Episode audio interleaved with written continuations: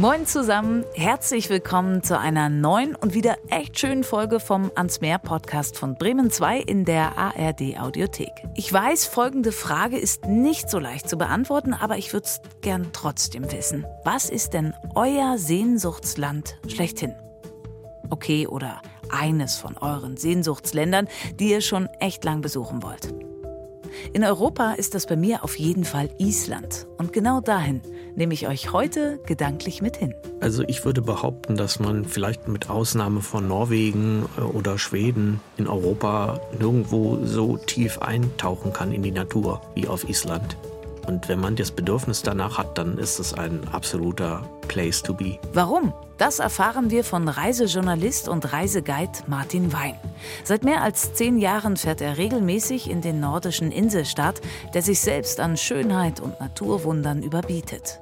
Feuerspeiende Vulkane, schroffe Gletscher, Berge in allen Regenbogenfarben, Wasserfontänen, speiende Geysire, moosbedeckte Hügel und grün-violett-rot schimmernde Polarlichter. Sollen auch schon Außerirdische da gelandet sein, weil es so schön ist, aber ich habe sie nicht getroffen. Bei mir war zu viel Nebel. Und Jahr für Jahr mehr Touristen. Wie der Touristenboom das Land gezähmt hat, wo verändert und wie und warum an einem der spektakulärsten Strände immer wieder Touristinnen und Touristen sterben, auch darüber sprechen wir in dieser Folge von Ans Meer. Geschichten zwischen Wasser und Land. Mein Name ist Katharina Golaykoff und los geht's. Ein herzliches Moin, gen Bonn geht es heute, und zwar ins WDR-Studio in Bonn an Martin Wein. Dort sitzt er und ich sage hallo, schön, dass du da bist. Ja, moin Kathi. Ich beobachte schon ganz, ganz lange, was du so treibst und bin natürlich immer voller Neid, weil wer über Reisen spricht wie ich, über Meergeschichten, der wäre natürlich auch gern eine Reisejournalistin. Ich schaffe es nur ab und zu aus meinem Studio heraus. Du machst das regelmäßig und ich verfolge deine Social-Media-Auftritte schon lange und bin immer voller Sehnsucht. Und bei einer Fotostrecke bin ich ganz besonders hängen geblieben, und zwar bei der von Island. Mein Herzelein pochte ganz laut, aus guten Gründen, oder? Ja, auf jeden Fall. Aus meiner Sicht ist Island das schönste Land Europas und sicherlich auch eines der spannendsten Länder der Welt. Und du hast uns eine Ecke rausgesucht in Island, in der wir ganz konkret starten möchten, nämlich in einem sehr beliebten Spot für Touristinnen und Touristen und auch ein schickes, tolles Fotomotiv, der Strand von Reynisfjara. Warum? Ja, das ist ein schwarzer Basaltstrand, das heißt, es gibt also 2 Basalthöhlen hinter dem Strand und es gibt 3 Felsen, die aus dem Wasser ragen, und es gibt immer starke Brandungen und das wirkt also wie ein Strand aus dem Herrn der Ringe, also irgendwo in Mordor oder so könnte das sein, und es ist unheimlich beliebt bei Touristen, ist allerdings auch wirklich ein gefährlicher Platz. Es gibt da immer wieder Unfälle, weil die Leute sehr unvernünftig sind und ans oder teilweise auch ins Wasser gehen, um sich da zu fotografieren. Ja, das ist ja oft, dass man Spots nur noch besucht, um ein schickes Foto zu machen. Wir heißen ja aber nur auch Ans Meer, deswegen wollen wir die Leute ja auch hinschicken. Mit welchen Vorsichtsmaßnahmen, die man unbedingt beachten sollte dort? Ja, also man sollte nicht an die Wasserlinie gehen, sondern mindestens 20 Meter wegbleiben vom Wasser. Das erscheint einem erstmal ganz ungewöhnlich.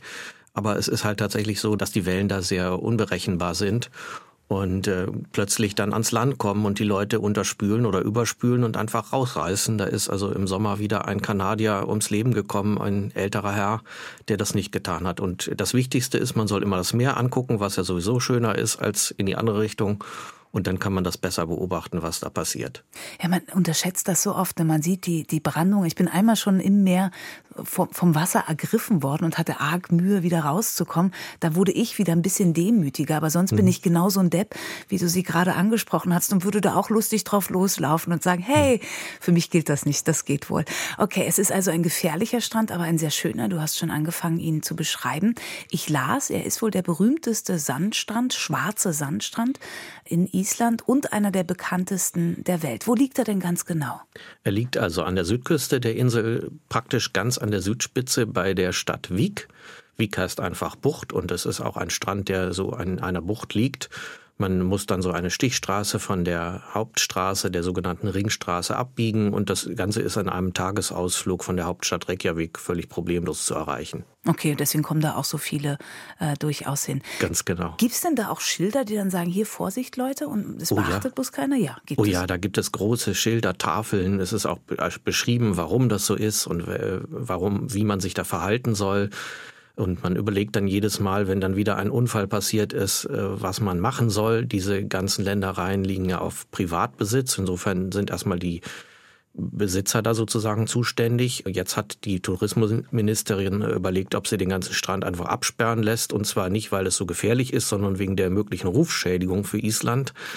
Aber man ist da irgendwie immer noch nicht weiter. Man versucht dann immer die Reiseleiter zu drängen, dass sie eben auf die Leute besser aufpassen. Nur das muss man sich vorstellen, man kommt da mit 40 Leuten an den Strand und dann soll man denen sagen, jetzt geht ihr ja alle nicht ans Wasser und ich passe genau auf euch auf. Das ist halt auch schwierig. Also man muss da schon auf die Zuverlässigkeit der Besucher sich drauf verlassen. Sieht man es denn auch nicht? Also wenn ich da hinkomme, wahrscheinlich sieht man schon das tosende Meer und auch die Kraft, aber die Gefahr sieht man offensichtlich nicht, sonst würden die Leute ja vielleicht doch ein bisschen weiter Abstand halten. Ja, also nach meiner Erfahrung sind viele Leute auch einfach völlig, haben überhaupt gar kein Verhältnis mehr zur Natur. Sie meinen einfach, die Naturgesetze gelten für sie nicht, sie rennen einfach drauf los. Oft ist es natürlich so, dass da ordentliche Brandung ist, dann würde man vielleicht nicht gerade ins Wasser rennen, aber manchmal ist auch einfach ganz glatte See und man stellt dann sein Stativ dahin und macht dann sein Selfie und dann kommt plötzlich so eine Welle angerauscht und man steht dann natürlich auch noch falsch rum und sieht die gar nicht und dann ist es halt schnell passiert. Oh, ja, okay, klingt wirklich dramatisch. Sieht man denn grundsätzlich dem Strand an, was da so passiert? Also sieht man, wie die Natur dort wüten kann?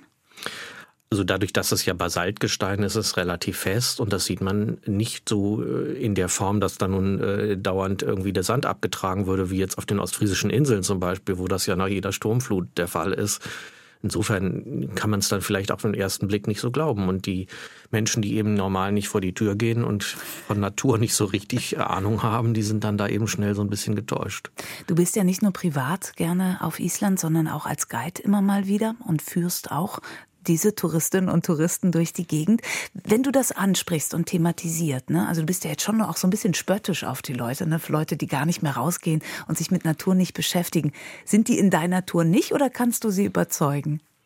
Also im Normalfall habe ich die Leute eher nicht, aber es gab natürlich auch schon Fälle, wo es wirklich zu Auseinandersetzungen gekommen ist, weil Menschen wirklich genau diese Fotos machen wollten, am besten barfuß, in der Brandung und dann mit ausgestreckten Armen und weg ab vom Meer und genau all das, was man nicht tun soll. Und wenn man sie dann darauf anspricht, dann gibt es da auch schon mal ein böses Wort. Aber das ist dann natürlich einfach die Pflicht, die man da hat. Wenn es so gefährlich ist und wenn du auch uns schilderst, dass die Leute echt zu blöd sind, manche jedenfalls von ihnen, damit umzugehen, warum schickst du uns genau an diesen Ort, an diesen Strand? Weil es natürlich eine der großen Sehenswürdigkeiten der Insel ist, derer es ja natürlich ganz viele gibt. Aber es ist einfach auch ein typisches Beispiel, dass man die Natur natürlich genießen kann. Und natürlich kann auch jeder an diesen Strand gehen. Man soll sich einfach nur vernünftig verhalten. Und dann macht das auch allen Spaß und dann passiert auch nichts. Und was ich auf Island so besonders schön finde, ist, dass man eigentlich gerade nicht dieses Verbotsregime hat wie bei uns. Bei uns ist ja eigentlich immer erstmal prophylaktisch alles verboten und dann wird vielleicht mal irgendwas erlaubt. Aber so im Grunde ist ja, wenn man das bedenkt, die eingezäunten Strände an der Nordsee, irgendwelche Fotospots, die man nicht besuchen darf, weil da schon mal irgendwer abgestürzt ist. Und überall werden Geländer gebaut, überall wird abgesperrt und eingezäunt. Und also man müsste ja meinen, dass auch ein gesunder Menschenverstand mit ein paar Hinweisen helfen würde. Und das hat auf Island eigentlich immer sehr, sehr gut funktioniert.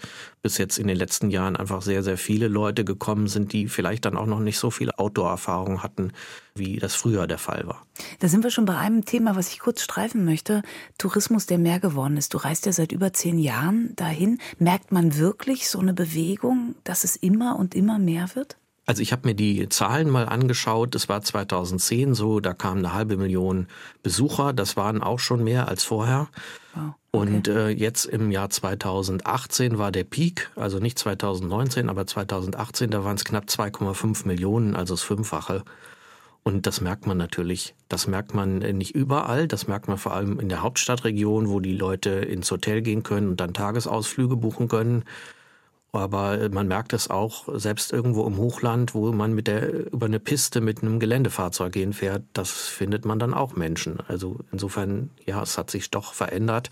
Vor allem musste man natürlich Infrastruktur schaffen, Hotels, Restaurants, alles, was man da an Anbietern braucht. Dann haben sich natürlich auch viele da ein Business aufgebaut mit irgendwelchen Touren oder bieten Flüge an oder irgendwelche anderen Aktivitäten. Und das ist im Prinzip ja auch gar nicht schlimm. Die Natur ist ja da so groß, dass man da auch eigentlich viel Platz hat, nur es staut sich natürlich an bestimmten Punkten und es bestaut sich auch zu bestimmten Zeiten, also vor allem im Hochsommer und dann natürlich im Winter für die Polarlichter.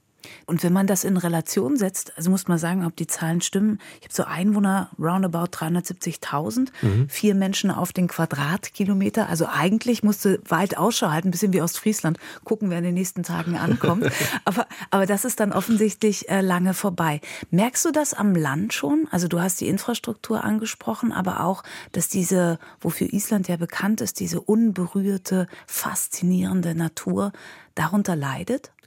Also das gibt es natürlich immer noch und das ist auch gut so und es gibt auch viele Isländer, die das möchten. Der Tourismus ist aber ein wichtiger Wirtschaftsfaktor inzwischen mit 2,5 Milliarden Umsatz, den er bringt. Und man merkt das natürlich, ja, vor allem in der Infrastruktur, die Straßen. Also es gibt eine Ringstraße um die Insel, da ist jetzt der letzte Abschnitt eben geteert. Vorher war das dann eben eine Piste, die hat sich dann nicht jeder zugetraut. Und heute kann man einmal um die Insel rumfahren, im Prinzip an einem Tag, wenn man das möchte, mit einem Leihwagen. Wir gehen später noch mal mehr auf diesen Tourismusaspekt ein, denn ich würde einmal noch gerne am Strand bleiben, aber ich habe schon mal einen Eindruck gewonnen, vielen Dank dafür. Aber wir gehen noch mal nach Reynisfjara zurück, also dieser gewaltige Strand, der imposant ist, aber doch gefährlich. Es sollen dort auch Höhlen sein und mir wurde zugezwitschert, dass du ein Höhlenfan bist und dich mit Höhlen beschäftigst. Ja, es gibt dort so eine ausgehöhlte, oder man muss sagen, dieser Basaltrücken, der da hinter dem Strand ist, der ist praktisch ausgehöhlt und man kann dann dort reingehen. Das ist aber keine tiefe Tropfsteinhöhle oder sowas Vergleichbares oder auch kein Lavatunnel, sondern das ist sozusagen eine Aushöhlung. Nur wenn man dann da rausläuft und nicht aufs Wasser achtet und die Flut kommt, dann kann man da auch schon mal sitzen bleiben. Also insofern muss man da ein bisschen aufpassen. Okay, für mich, die auch durchaus aus Höhlen steht und alle mitnimmt, durchaus interessant. Aber ist das auch gefährlich? Also wenn wir wieder zur Gefahr der Urgewalt dieses Wassers zurückgehen oder ist man da dann einfach mal festgesessen? Also im Normalfall würde ich sagen, es ist kein Problem, den Strand zu besuchen. Man sollte halt ein bisschen aufpassen, sollte nach der Tide achten, sollte auf seine Mitmenschen achten und sollte vielleicht auch nicht immer allen hinterherlaufen, sondern sich einfach so verhalten, wie es da vorgeschlagen wird. Dann ist der Besuch sicherlich ein spannendes Erlebnis, gerade jetzt auch so im Herbst, wenn dann vielleicht die Touristen nicht mehr so kommen und das Wetter noch isländischer ist als ohnehin schon, dann macht das vielleicht noch mehr Spaß. Oder kann ich mein fundiertes Wissen aus Reiseführern präsentieren? Ich las und hörte, dass wenn einem das Wetter in Island nicht gefällt, dann solle man 5 Minuten warten und dann wird es einfach definitiv anders sein und vielleicht passt es ja dann. Stimmt das? So ungefähr ist das, ja. So kann man das auf jeden Fall beschreiben. Wobei es vielleicht heute nicht mehr ganz so gilt. Auch der Klimawandel ist auch auf Island angekommen und wir haben eben auch mit stehendem Wetter zu kämpfen. Und es gibt dann tatsächlich auch Sommertage, wo es dann mal 20 Grad warm wird. Aber es ist nicht so, dass sie den ganzen Tag blauen Himmel haben und es ist auch nie so, dass sie den ganzen Tag Dauerregen haben. Du hast die Hotspots angesprochen, also jahreszeitlich gesehen Winter und Sommer. Winter natürlich die Polarlichter, aber ja auch die Kälte. Jetzt auch in Zeichen des Klimawandels. Trotzdem noch eisig? Also Island macht seinem Namen nicht wirklich alle Ehre, weil es ja umgeben ist vom Atlantik und auch vielleicht noch so Reste vom Golfstrom abbekommt. Deswegen wird es eigentlich an der Küste nicht wirklich kalt. Man hat auch am Süden nicht unbedingt Schnee, das muss man einfach sagen. Im Norden schon eher, da liegt der Schnee auch länger. Da kann es einem auch passieren, dass man eingeschneit wird. Ist mir auch schon mal passiert, war ganz spannend. In Akureyri, da gibt es so eine App von der Regierung, da kann man dann immer genau nachgucken, welche Straße gerade frei ist, welche gerade geräumt wird und in welchem Zustand die ist. Und Zustand heißt dann also total vereist oder teilweise vereist. Und da hat dann jeder im Grunde seine Spikes auf den Reifen und dann fährt man am besten direkt hinter dem Räumfahrzeug her. Dann kann man nämlich auch noch was sehen, wenn man über den Pass fährt. Und da kann man dann auch die Insel ganz gut umrunden. Muss man halt ein bisschen abenteuerlustig sein. Ja, das geht aber schon noch. Das abenteuerlustig, trotzdem alles mehr angeglichen wird? Ja, also gerade im Winter, ich fand das schon sehr spannend. Das war sicherlich eine der spannendsten Reisen, die ich so unternommen habe in den letzten Jahren, weil man ja auch so ein bisschen auf sich selbst gestellt ist. Dann versteht man auch, warum man vielleicht doch mal eine Wolldecke ins Auto legen sollte und vielleicht ein paar Kekse und eine Thermoskanne mit heißem Tee. Also die Straßen werden nicht geheizt, aber die Fußwege, das stimmt? Ja, zum Teil. Also in Reykjavik ist das so, in Akureyri ist es auch so, in der Stadt im Norden. Das sind einfach ja die Fernwärmeleitungen, die man dann ganz schlau unter die Bordsteine verlegt hat und die wärmen das dann einfach so ein bisschen mit. Ach toll. Jetzt sind wir schon mitten in der Reise drin und ich muss ja eigentlich mit dir noch den Koffer zusammenpacken. Das gehört ja zu unserem Podcast auch dazu. Also...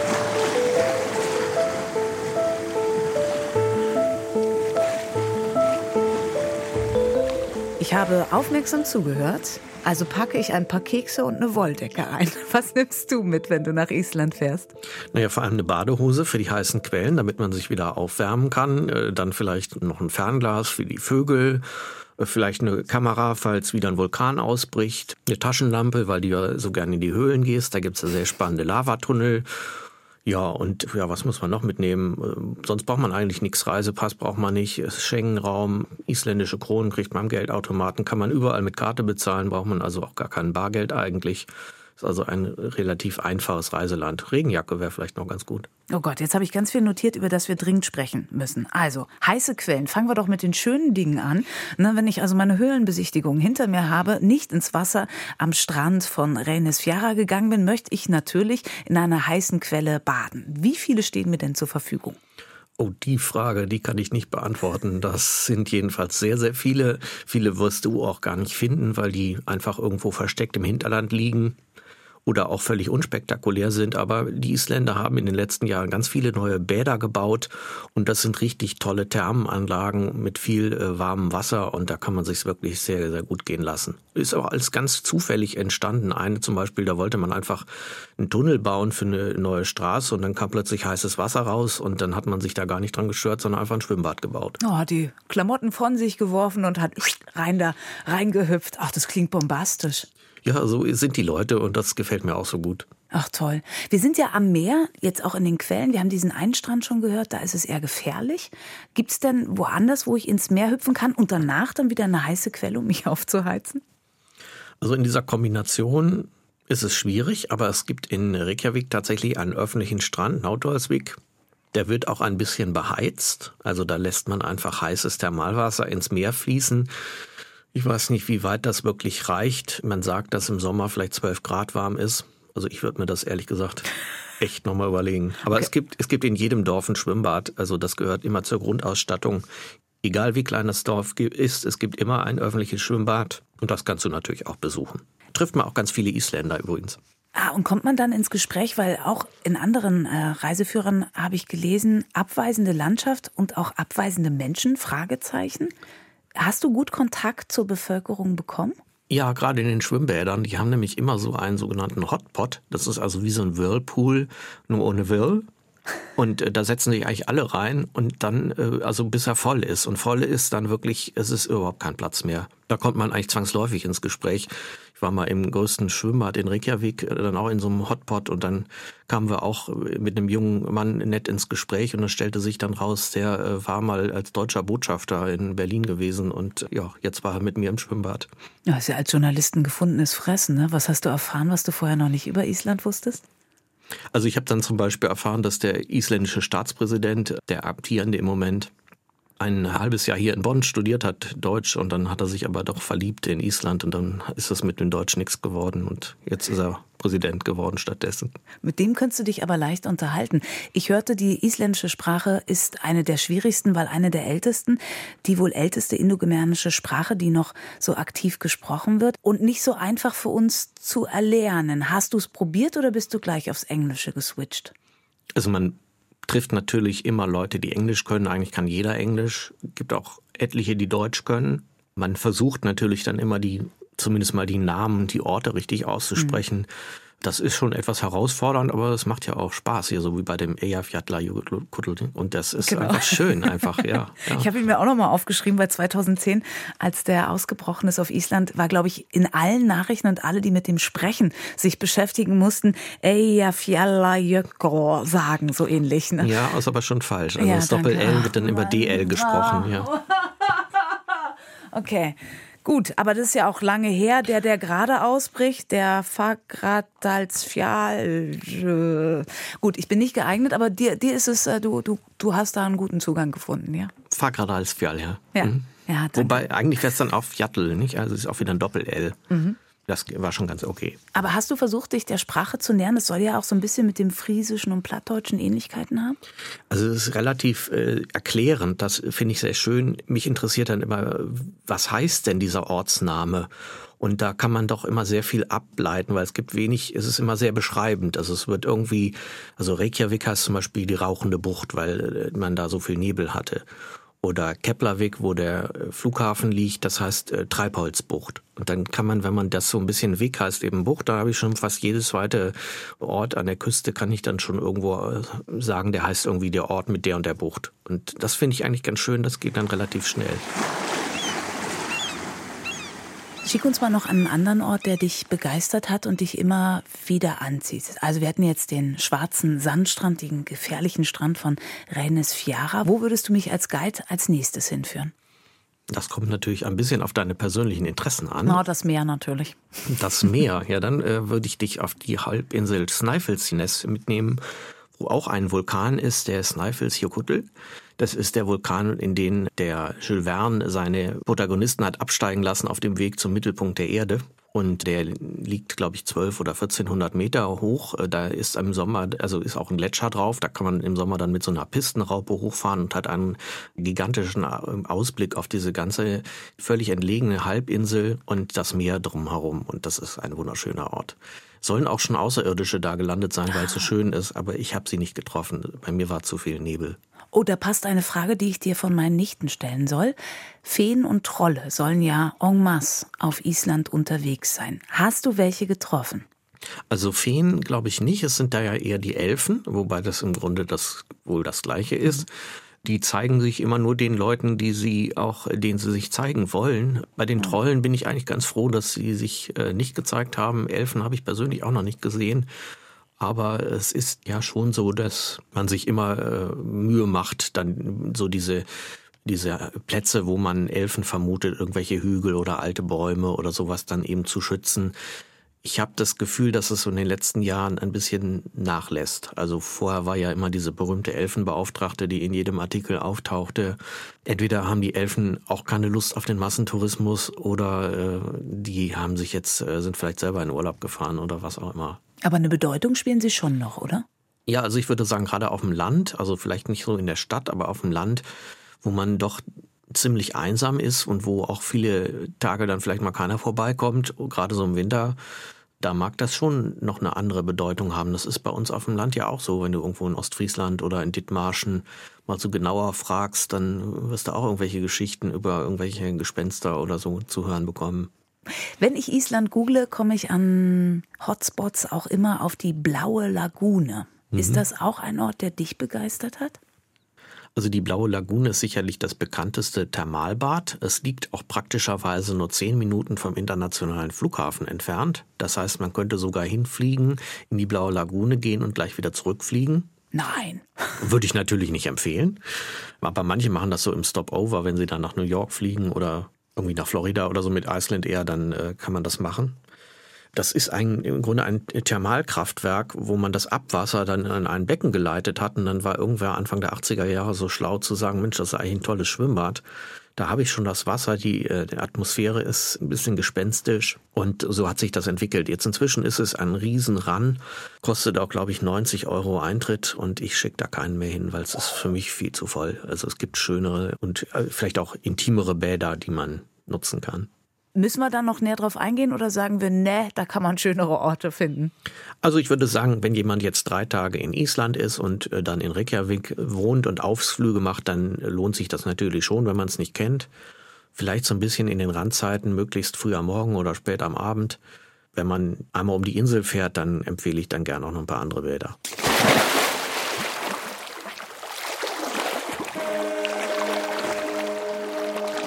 Auf so einer Insel ist es ja irgendwie auch naheliegend, dass sich das ein oder andere Boot drumherum bewegen sollte. Welche Tradition, Fischerei etc. wird dort noch gelebt, was ich auch unbedingt mitnehmen sollte, wenn ich Island besuche? Also man kann natürlich Hochseefischen, Hochseeangeln, und es gibt natürlich auch noch eine große Fischereiflotte, die man beobachten kann, wenn sie dann raus aufs Meer fährt, gerade in Húsavík zum Beispiel oder auf der Insel Heimaey. Was heute wirklich sehr schön ist, sind, wenn man es an der richtigen Stelle tut, so Touren zur Walbeobachtung, weil die Isländer ja jetzt den Walfang nicht mehr so betreiben wie früher, kommen die Wale halt auch wirklich bis an die Küste.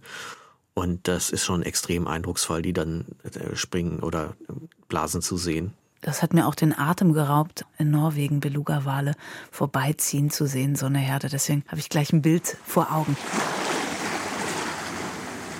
Und deswegen kurzer Werbeblock an dieser Stelle. Falls ihr sie noch nicht kennt, hört euch unsere Ans-Meer-Folge Varanga, Polarfieber am Ende Europas an. Und lasst euch von Norwegens Norden faszinieren. Aber jetzt schnell wieder zurück übers europäische Nordmeer nach Island. Jetzt weht da ja auch relativ viel Wind auf Island. Ist das auch für den Sport sozusagen relevant? Sind da Surferinnen und Surfer, Seglerinnen und so weiter? Also Segler gibt's, Surfer habe ich ehrlich gesagt noch nie gesehen. Dafür ist es, glaube ich, echt zu rau. Was man aber machen kann, ist Sturm beobachten. Also es gibt tatsächlich auf der Insel Heimaey, die ist vorgelagert, da gibt es den stürmischsten Platz Europas, heißt Stormhöfti. Da ist es eigentlich jederwegs immer. Und das ist nicht nur eine steife Brise, da kann man sich so richtig reinlegen in den Sturm. Und das ist irgendwie toll, da braucht man gar kein Surfbrett oder kein Segel. Ach, perfekt, einmal so durchpusten lassen. Ich finde immer, dann ist der Kopf nochmal so richtig frei. Hast du ausprobiert? Total, ja, genau. Man ist danach dann wirklich wieder ganz neu gebootet sozusagen. Dann lass uns insgesamt nochmal auf die Entwicklung des Tourismus schauen. Du beobachtest das ja nun schon lange. Warum glaubst du grundsätzlich, also in meinen Gedanken ist Island so ein Sehnsuchtsort, und auch jetzt in der Vorbereitung habe ich wieder gedacht, ich muss sofort los. Ich möchte diese wunderschöne Landschaft und diese vielleicht nicht so überlaufene Landschaft gern sehen. Deswegen ist es ganz gut, dass wir jetzt sprechen. Warum ist Island grundsätzlich so beliebt? Weil viele diese Sehnsuchtsgedanken haben wie ich? Sicherlich das. Ich sage immer, die Leute oder die Menschen kennen ja gar keinen Winter mehr. Also man kennt im Grunde keine Jahreszeiten. Ich weiß nicht, wie es dir geht. Ich sitze auch den ganzen Tag im Büro, von morgens bis spät. Und dann kommt man raus und geht wieder nach Hause. Man lässt sich ja kaum noch den Wind mal um die Nase wehen, und wenn er dann zu stark kommt, dann setzt man schon die Mütze auf. Und dieses Bedürfnis so nach ursprünglicher, unverbauter, ungestalteter Natur, das kann man in Island wunderbar befriedigen. Und deswegen sind viele Leute da sehr begeistert. Dieser aktuelle Hype, der ist sicherlich auch durch Filme entstanden, wie zum Beispiel die Serie Game of Thrones, da ist vieles auf Island gedreht worden, das zieht dann Fans an. Das Nordlicht hat dann sehr viele Asiaten angezogen, das soll ja aphrodisierend wirken, das heißt, viele kommen dann da mit einschlägigen Hoffnungen hin. Ja, und das kommt dann alles so zusammen. Und so kommen die Leute nach Island. Das ist ja schön. Ich musste gerade an Aphrodisiaka denken, welches noch so gibt, was man alternativ geben könnte. Aber es ist nie richtig gut.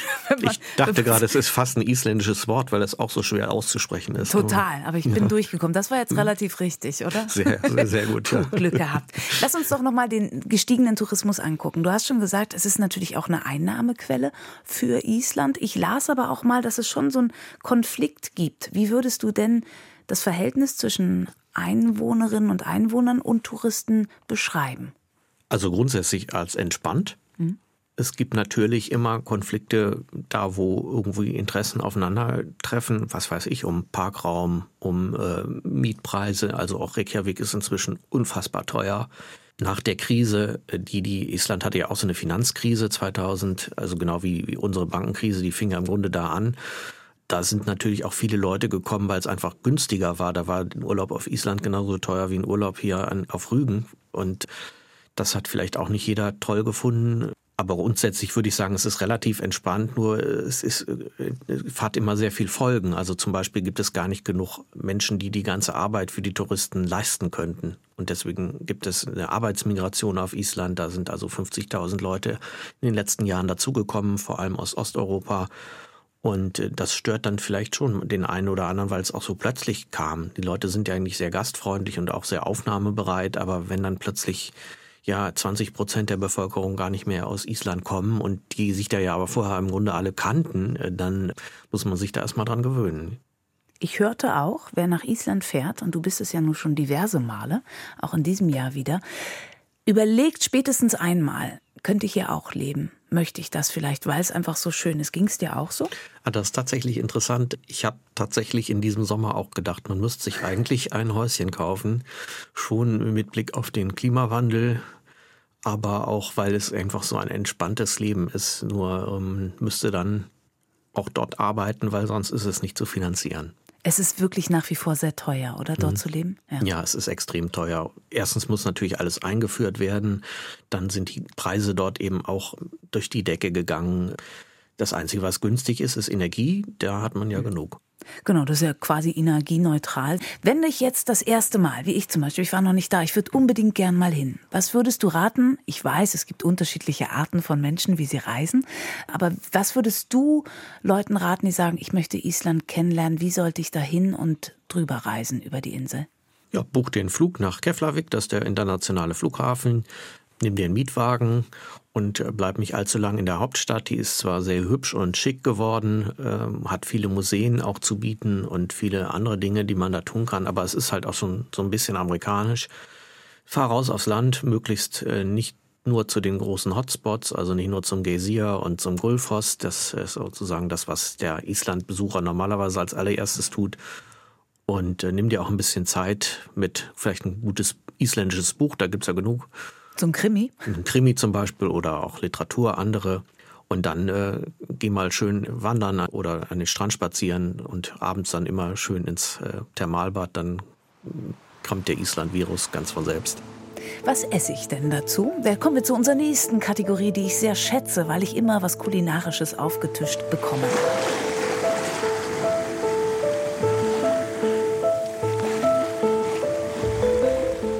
Wenn du an Island denkst, was muss unbedingt dabei sein? Also es ergibt sich ja eigentlich fast von selbst. Traditionellerweise isst man also entweder Hammel oder man isst Fisch und dazu dann Kartoffeln. Und damit es besser bekommt, dann am besten so ein Brennivin, also so ein klarer Schnaps. Der soll dir, glaube ich, auch gleich serviert werden. Ach, ich dachte, jetzt kriege ich Hammel oder Fisch. Jetzt trinken wir Schnaps zusammen. Wir trinken jetzt Schnaps zusammen. Danke. Der hieß früher immer der schwarze Tod. Okay. Also ich warne dich. Oh Gott, ja. Das ist also, der hat also auch schon mal 40%. Und er ist also aus Getreide, so fermentiertem Getreideresten gemacht und dann mit Kümmel angereichert. Das schmeckt so ein bisschen wie ein Aquavit. Ich mag es eigentlich ganz gern. Sag nochmal, wie heißt er? Der heißt Brennivin. Brennivin. Also im Grunde Brandwein. Okay. Ja. Darfst auch schwarzer Tod sagen. Also. Und den trinkt man hier, ich fasse das Glas an, es wurde mir jetzt kalt serviert, ist das richtig? Ja, den trinkt man kalt und am besten in einem Schluck, ja. Aber wie viel in einem Schluck? Naja, also ein Gläschen. Ne? So. Ja, also, das ist wie ein Digestiv. Ja. Viel Spaß. Skål, ja. Oh, ich stehe da ja nicht so drauf, aber... Ja, das ist schade, ja. Ja, aber lecker, aber er geht... Gut, man muss ihn ja wirken lassen. Trinkst du auch? Ich habe auch hier was stehen, genau. Ja, also es geht runter, ja. Es geht runter. Es ist auch sehr vollmundig. Also es ist nicht so, dass man das nur jeden Tag trinkt. Das ist also im Grunde so das heimliche Traditionsgetränk. Man trinkt ihn vor allem immer am 23. Dezember. Da ist der Nationalheilige wird da verehrt und da isst man also traditionell gedünsteten Rochen mit Kartoffeln und weil es also ein bisschen schwer im Magen liegt, hinterher dann diesen Brennivin, ja. Und ihr kennt vielleicht auch die Geschichte von dem fermentierten Eishai, das ist einmal das, was dann in Island in Neulingen dann so präsentiert wird, den man also dann wochenlang irgendwo im Boden eingräbt und vor sich hingammeln lässt und wenn er dann richtig stinkt, dann serviert man den und der schmeckt zwar gut, stinkt aber wirklich wie die Pest. Und der geht natürlich mit so einem Brandwein dann auch besser runter. Da bin ich ja sehr froh, dass ich den jetzt gerade nicht gekriegt habe. Ja. Und das riecht hier sehr gut und schmeckt auch gut. Und ich bin jetzt sehr warm und gefühlt frisch geölt bin ich jetzt gerade. Okay, vielen Dank für diesen kulinarischen Exkurs. Ich trinke mal jetzt nicht so viel, weil ein bisschen würde ich gerne noch mit dir reden. Ja? Man sollte vielleicht noch dazu sagen, dass Alkohol ja in Island bis 1989 verboten war. Also es gab praktisch keine Lizenzen. Und der wird auch heute noch, wie in Skandinavien ja auch, nur von staatlichen Läden verkauft. Es hat sich aber jetzt inzwischen so eine richtige Szene entwickelt. Also die brauen ihren eigenen Gin, ihren eigenen Whisky. Es gibt diverse Bierbrauereien. Es gibt diverse Anbieter, die das heute machen. Und nur dieses ist halt tatsächlich ein traditionelles Getränk. Sind Sie deswegen auf Platz 3 der glücklichsten Länder der Welt gerutscht? Ja, das ist eine gute Frage. Also mir hat tatsächlich der Präsident, den habe ich das auch gefragt, der hat gesagt, es liegt einerseits wirklich an diesen warmen Bädern, weil da jeder reingeht und sich entspannt und man dann so einfach zur Ruhe kommt. Und sie lesen wahnsinnig viel. Sie haben auch die höchste Verlagsdichte in Europa. Sie schreiben unheimlich viel. Sie sind musikalisch. Dadurch, dass es so wenige Menschen sind und dass es so viele Aufgaben zu erfüllen gibt, hat auch fast jeder mehrere Berufe. Also man ist da nicht so einseitig. Da ist man morgens Bauer und abends Schlagzeuger in irgendeiner Band oder dann singt man noch im Chor und malt auch noch Bilder oder haut irgendwelche Steine zu Skulpturen. Und das ist natürlich sehr kreativ und auch sehr hilfreich. Und dann muss man natürlich auch sagen, es sind einfach nicht so viele. Also das ist ja wirklich die Bevölkerung von Bonn auf ganz Island verteilt. Du hast schon gesagt, 4 pro Quadratmeter. Da können wir ja nur von träumen. Also man geht sich einfach auch nicht so auf den Geist. Quadratkilometer war es sogar. Quadratkilometer, ja, genau. Ja, das war noch wirklich, wirklich wenig. Also zur Ruhe kommen kann man auf jeden Fall. In welcher Jahreszeit machst du das am liebsten? Du hast das schon gesagt, du bist in den unterschiedlichsten Jahreszeiten und jeder hat ihren Reiz da gewesen. Wann ist dein Favorite? Also der Sommer ist am schönsten im Juli, wenn wirklich die Blumen blühen und man auch das beste Wetter hat, in Anführungsstrichen. Wenn man den Winter erleben will, dann würde ich sagen im März, Ende März, Anfang April, also kurz vor Ostern. Dann ist es schon ein bisschen hell, man hat aber noch Schnee und man hat auch Nordlichter und dann wirkt das alles nochmal ganz anders, weil dann diese dunkle Lavalandschaft natürlich zum Teil einfach unter einem weißen Mäntelchen verdeckt ist. Ach schön. Sollte man sich beeilen? Apropos Lavalandschaft, Gletscherlandschaft. Böse Stimmen sagen 80, 100 Jahre, dann könnten die Gletscher zum Beispiel schon weg sein. Also der erste Gletscher, das war der Gletscher Ock. Der ist tatsächlich ja degradiert worden, muss man sagen. Da hat man gesagt, der ist tot, den gibt's nicht mehr. Der ist also verschwunden, das ist jetzt nur noch ein ganz kleines Schneefeld. Und auch die anderen Gletscher schmilzen, das ist ganz eindeutig so. Man sieht das jetzt als Tourist vielleicht nicht auf den ersten Blick. Also ob man sich deswegen beeilen sollte, weiß ich nicht. Im Moment sind die Touristenzahlen natürlich einfach geringer als in den Jahren davor. Insofern ist es jetzt eine sehr gute Zeit, nach Island zu fahren. Und im Moment ist ja auch gerade kein Vulkan aktiv, der vielleicht den Flughafen wieder lahmlegen könnte. Ich sehe schon, du nimmst das mit einer entspannten Gelassenheit. Wann bist du das nächste Mal wieder da? Das weiß ich nicht genau. Ich war dieses Jahr zweimal da. Ich hatte tatsächlich gehofft, da ist der Fagradalsfjall ja nochmal ausgebrochen, das noch zu erleben, weil das ist immer ein großes Spektakel. Das ist wie so ein Feuerwerk. Das konnte man tatsächlich sogar aus Reykjavik beobachten, aber man konnte eben auch hinwandern. Die haben gleich einen Wanderweg angelegt und einen Bezahlparkplatz mit Online-App und mit Toilettenanlage und alles. Also ganz toll, das machen die super. Und das ist natürlich ein Spektakel, das man auch gerne dann wahrnimmt. Also vielleicht im nächsten Jahr. Wahrscheinlich im nächsten Sommer, ja.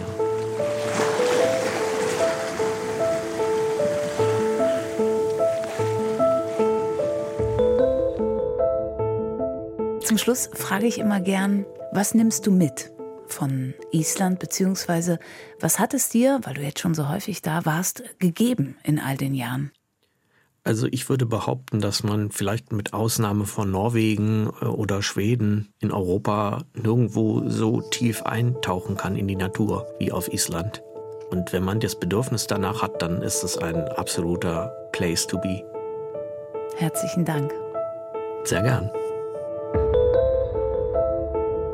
Der Ans Meer Podcast von Bremen 2, heute zu Besuch im wunderschönen Island. Hat's euch gefallen?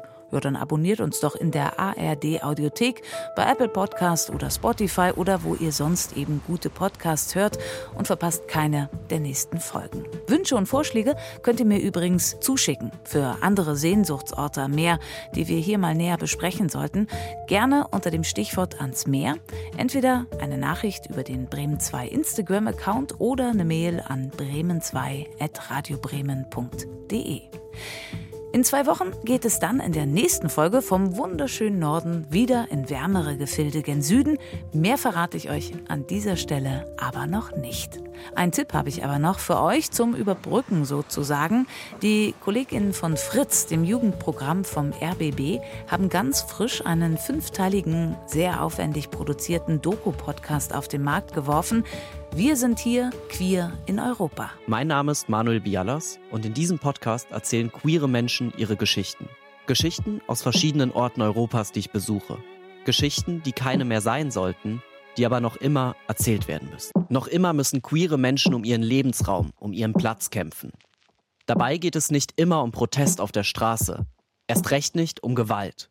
Es geht um Rappen, Skaten, Beten, U-Bahn fahren, Fußball spielen, mitentscheiden. Atmen. Es geht darum zu zeigen, wir sind hier. Zu finden und zu hören, klar, in der ARD Audiothek. So wie wir. Und jetzt ist Zeit zum Tschüss sagen. Mein Name ist Katharina Golaykoff und ich sage wie immer natürlich herzlichen Dank an meine Redakteurin Seraphia Johansson, das ganze Team von Bremen 2 und der ARD Audiothek.